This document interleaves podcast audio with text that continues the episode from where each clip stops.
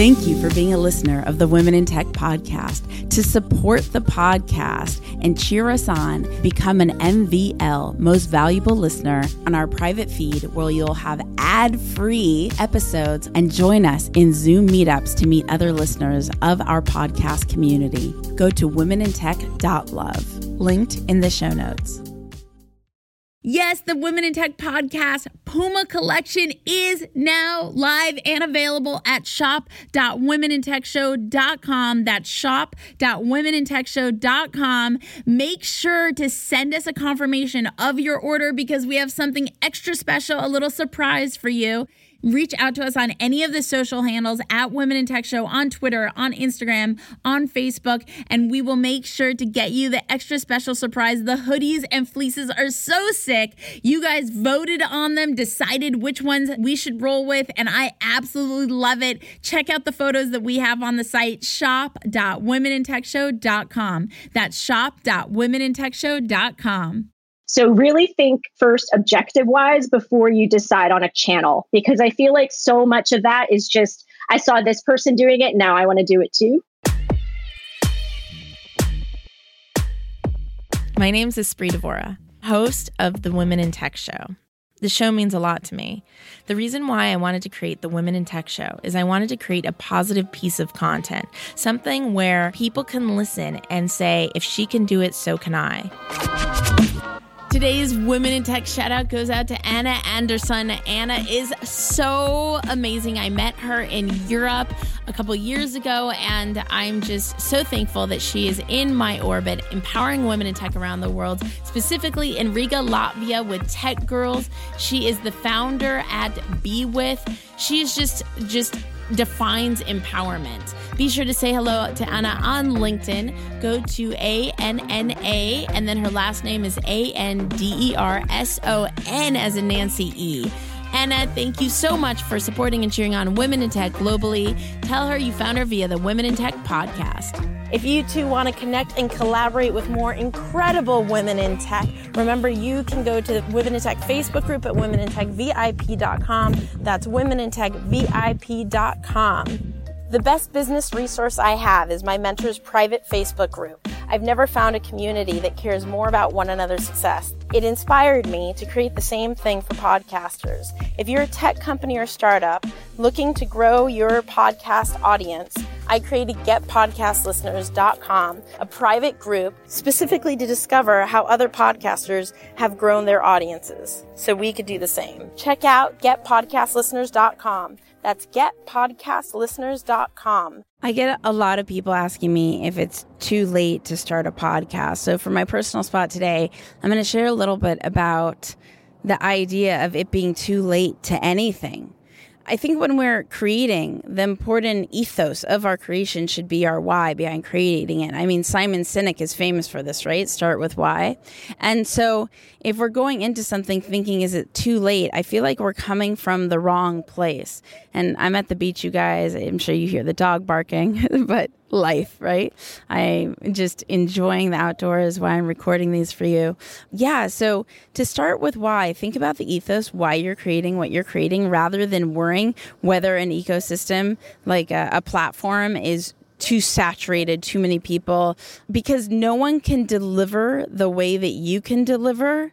And the special message that you have, the special reason why you're creating the thing that you're creating, that's the magic. So it doesn't even matter how saturated something is. What matters is creating it from the right place and then finding all the open doors to yes in order to create the opportunity that's meant for your path. We all walk our paths differently. We can't copy someone else's path to get to the same place. We have our own journey, and that's exciting. That means anything is possible. So, definitely, is it too late to start a podcast? No. And on a note, on that note, it's also not too late to start a podcast because even though there's a high amount of podcasters starting new shows, we hear that in the news all the time. A lot of them are experiencing what we call pod fade. They're giving up on podcasting because they get discouraged because they didn't have a strong connection to their why. So you may see a ton of new shows being created, but there's also a graveyard of, of shows that aren't being maintained. So just don't worry about what everybody else is doing and just focus on what you want to be putting out into the world. All right, enjoy the next episode.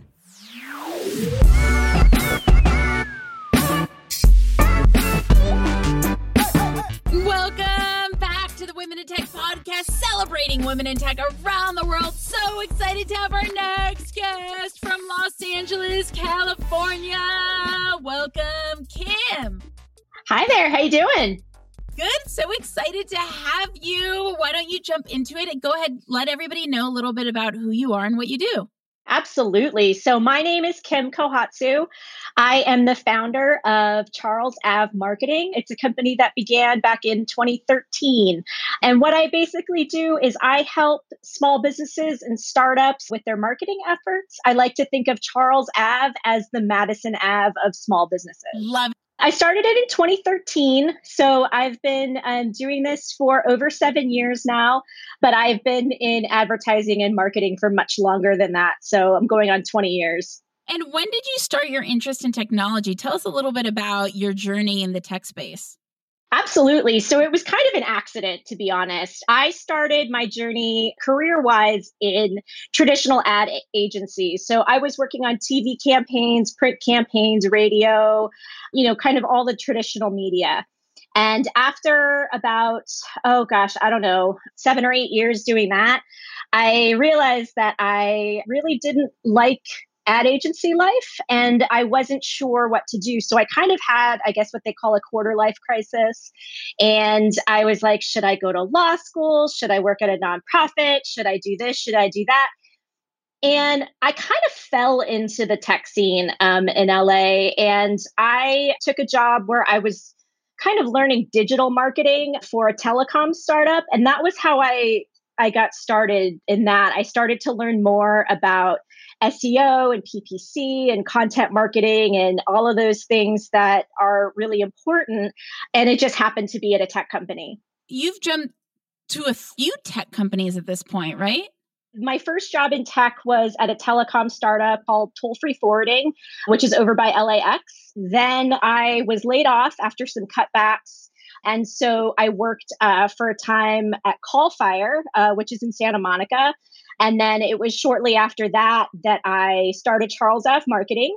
And then through Charles Ave Marketing, I've been working with a couple of other tech startups. So one is called Menuism, that's also out here in LA. It's almost like a Yelp competitor.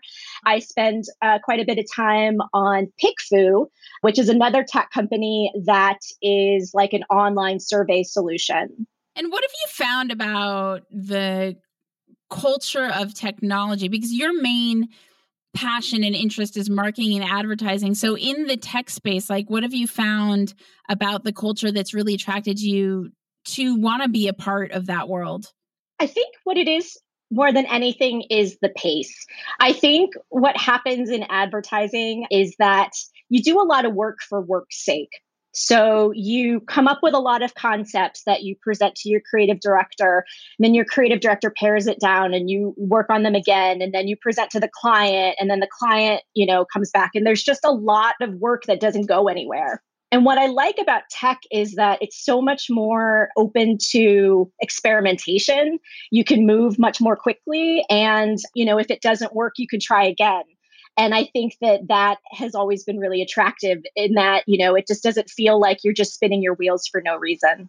Especially when you had your first opportunity with a tech company, did you find it daunting? I don't know, maybe like a kid at a new school, like first day of school, or did you feel like you fit right in?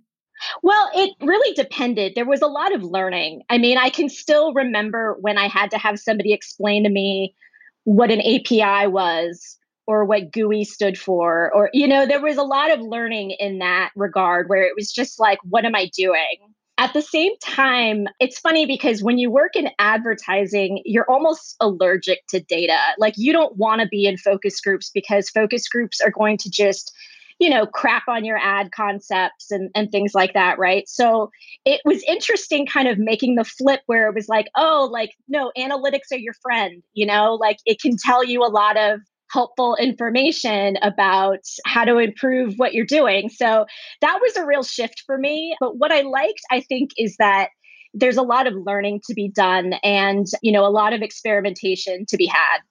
And walk me through in creating your own company, what went into that from a tech standpoint? What aspects of having a marketing and advertising agency make you a woman in tech? Wow. Well, it's funny because, you know, I consider myself a woman in marketing who knows a lot about tech.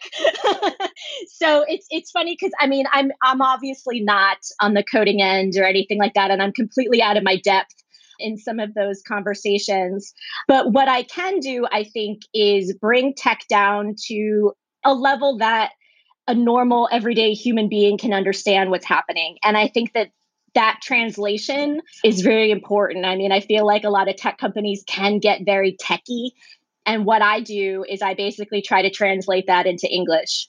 I think it's a really important point and something that comes up a lot. Like, I'm not an engineer, therefore, I'm not in tech. However, like at any startup, you could build all the tech if you want, but if you don't connect with the audience and with your future customers and with your current customers, there's no company to be had. And so I think being in tech isn't just being a coder. Being in tech is being part of the tech ecosystem that it takes to create the code and make sure the masses know it exists. Does that make sense how I Yeah, I think you're right. One of the startups that I worked with, when I went in to interview for the job, I had of course gone to the website and I remember saying, I am literally a member of Mensa and I could not understand this. and you know, it was just like I don't know if you're too smart for me or if I'm too dumb for you or you know what it is, but there was definitely like I don't understand what's happening here or what you're selling. And that's really important because at the end of the day, you know, you've got to connect, you've got to get the message out in a way that's going to be understood. Totally. Walk us through your company now. What kind of clients do you work with? What goes into the day to day of running a marketing and advertising agency? I think, you know, my company is a little bit different because I feel like what a lot of agencies do is they are basically lead gen machines that then just farm out their work to a lot of contractors. And what I have really done is even though yes, I use some contract help and a, you know, anytime I need a certain skill set I hire, I really try to become an extension of the companies that I work with.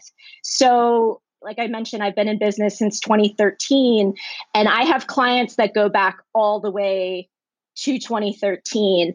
And I think that that's really unheard of in marketing. So I try not to think of myself so much as an agency. I really try to embed myself in those companies, get to learn their businesses, get to learn their customers.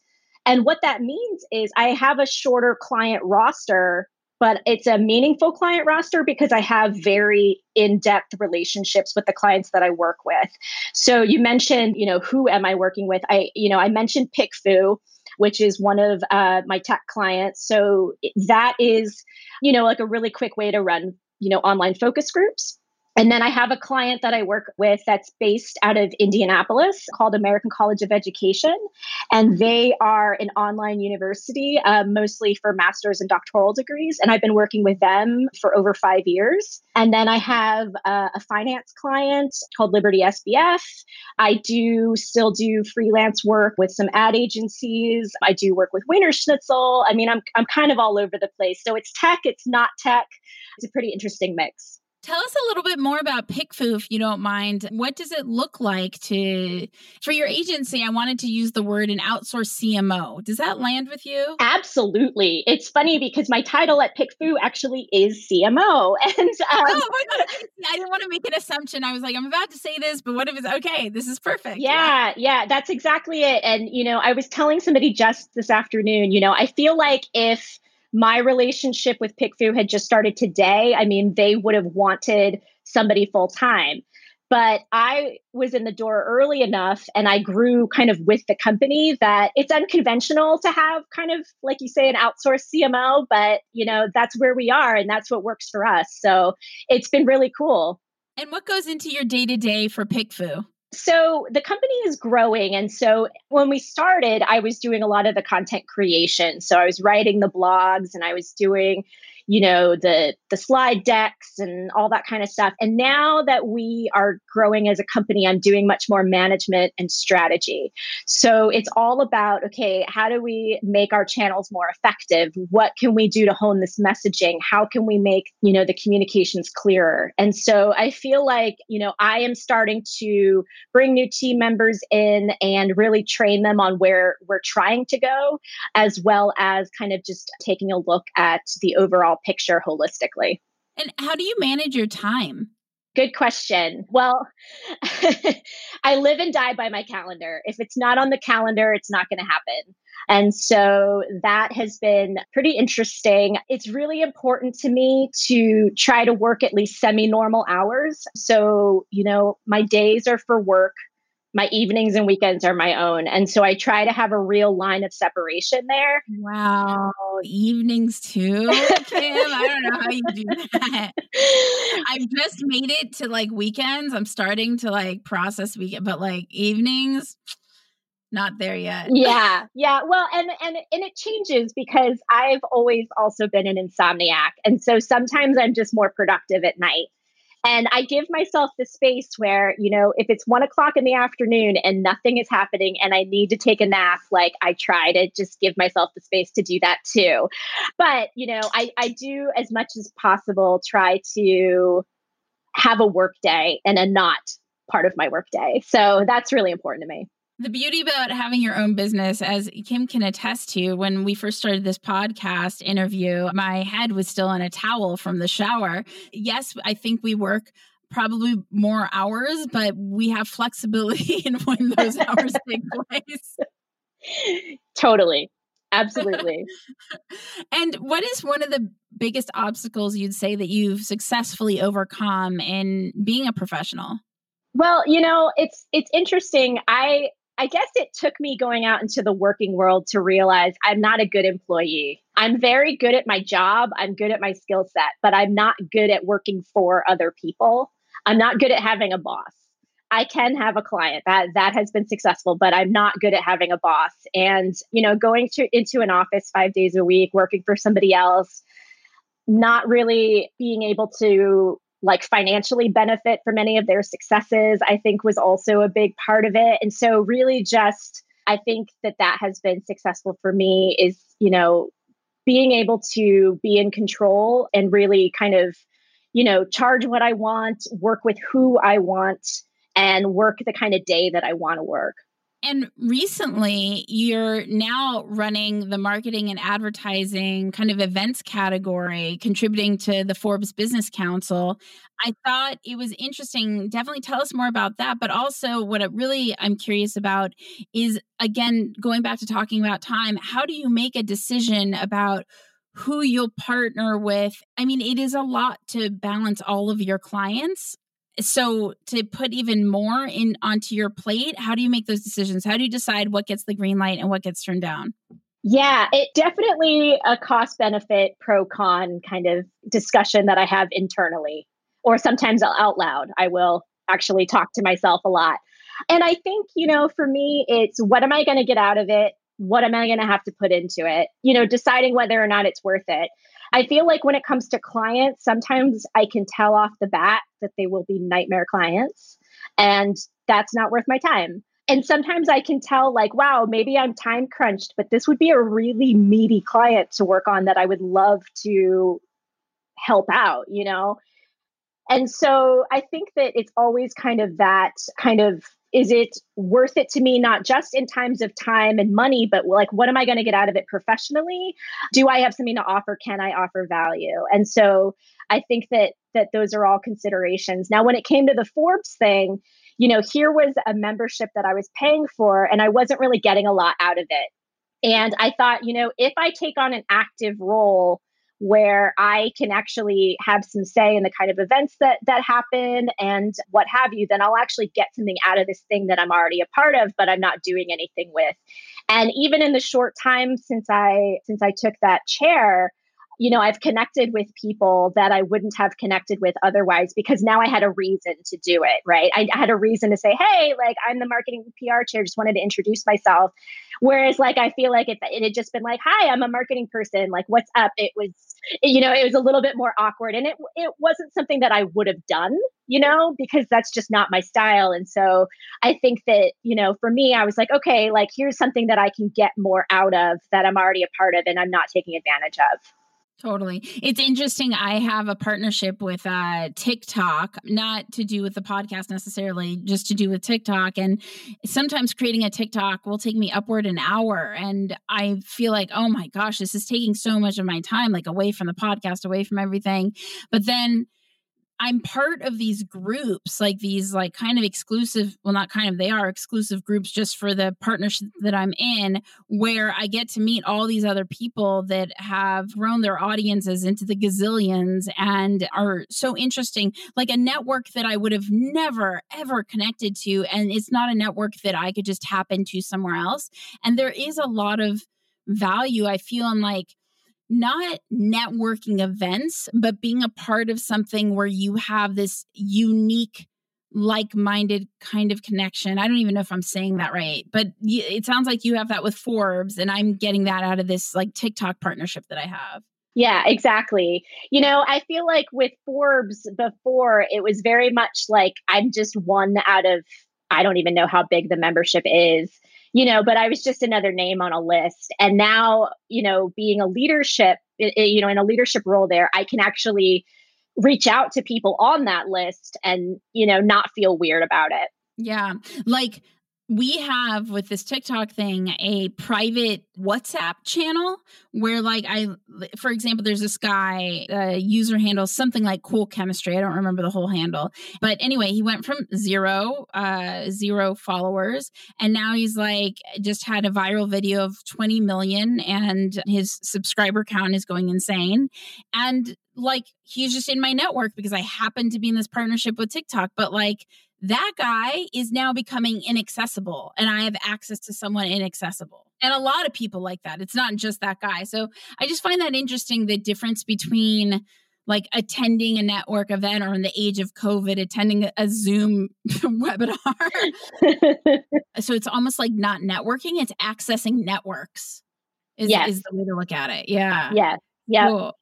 What would be one of the best pieces of advice that you've ever gotten? Ooh, just in general or like Not for your career. Let's keep it career. Okay. I think one of the things that we can fall into is forgetting who we're talking to. And I think that so much of marketing and advertising is talking to ourselves you know either as the ad agency or as the brand or you know whoever it is. And i feel like you always want to think about who your customer is and where they're coming from. So not just from a media perspective not just you know what websites are they on or what shows are they watching but what do they need to hear? And you know trying to make that interesting for them versus interesting for you. So talking to your audience rather than talking at them.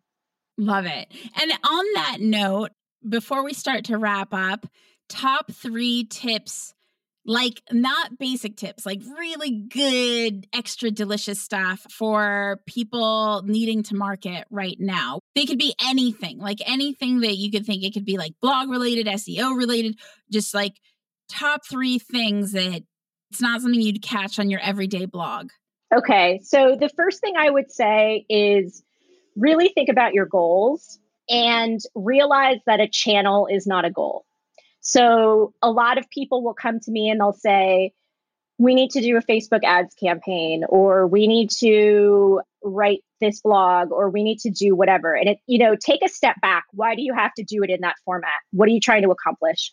So really think first objective wise before you decide on a channel, because I feel like so much of that is just, I saw this person doing it, now I want to do it too. And so being really thoughtful about where you put your messaging and why you are putting that messaging out there, I think is very important. and that's universal no matter what you're working on, right? Like that applies to everything. also, I think, you know, I think it, it helps to know where good help can be found. I mean, it's such an old adage that you can't find good help these days, but the fact of the matter is like so many of us are working in companies that you know we need contract help we need writers or we need social media people or we need whatever. And it's really tough to separate the wheat from the chaff. And i feel like a lot of clients who come to me come to me because they've had really bad experiences. And so i think the way that you get around that is by spending the time up front finding really good help you know, put your candidates through a test assignment, have some kind of probation period or have some kind of test that you've worked out so that you can develop long-standing relationships with your contract help just so that you know you know them they know you you're not just some rando coming in off the street or, or what have you. I think that's really important because otherwise you'll end up spending more time just trying to manage that. Whereas like i think it's worth it to put in the work you know, qualifying these people. Totally. And before you share a number three, to piggyback off of that, also don't hire out of fear. Oh, that's a good one. That is a really good like, one. Like, oh my God, I need help with Instagram. I need to hire someone fast. No. Yeah. Yeah. I think I would say before you hire anyone, figure out what your system is and like Kim was saying what your objective is so when you do start looking for people, you weed out people who have a big talk but little game, little action. Agreed. Yeah, that's a very good one. Yeah. I don't know. I guess like this applies to everything too, but I think just really be kind. I have had so many bad bosses or bad clients or, you know, and I think that you know, as soon as you get to a point where you're managing other people, you want those people to want to go to bat for you. And so if you are kind and generous with whatever it is that you are working on or, you know, your pay, your time, your however you you do it, those people will work harder for you if you are nice to them.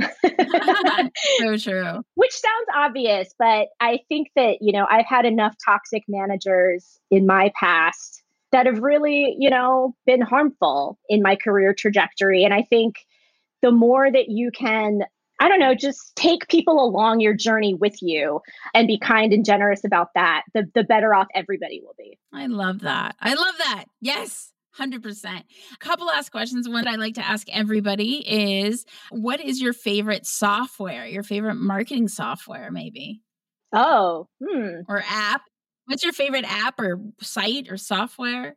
Yeah, that's a good one. I try not to fall in love too much just because I think that sometimes that can be a smokescreen for work that you're doing. You know, if if a software generates a really great looking report or you know, something along those lines. I mean, I think sometimes we can just overwhelm people with data.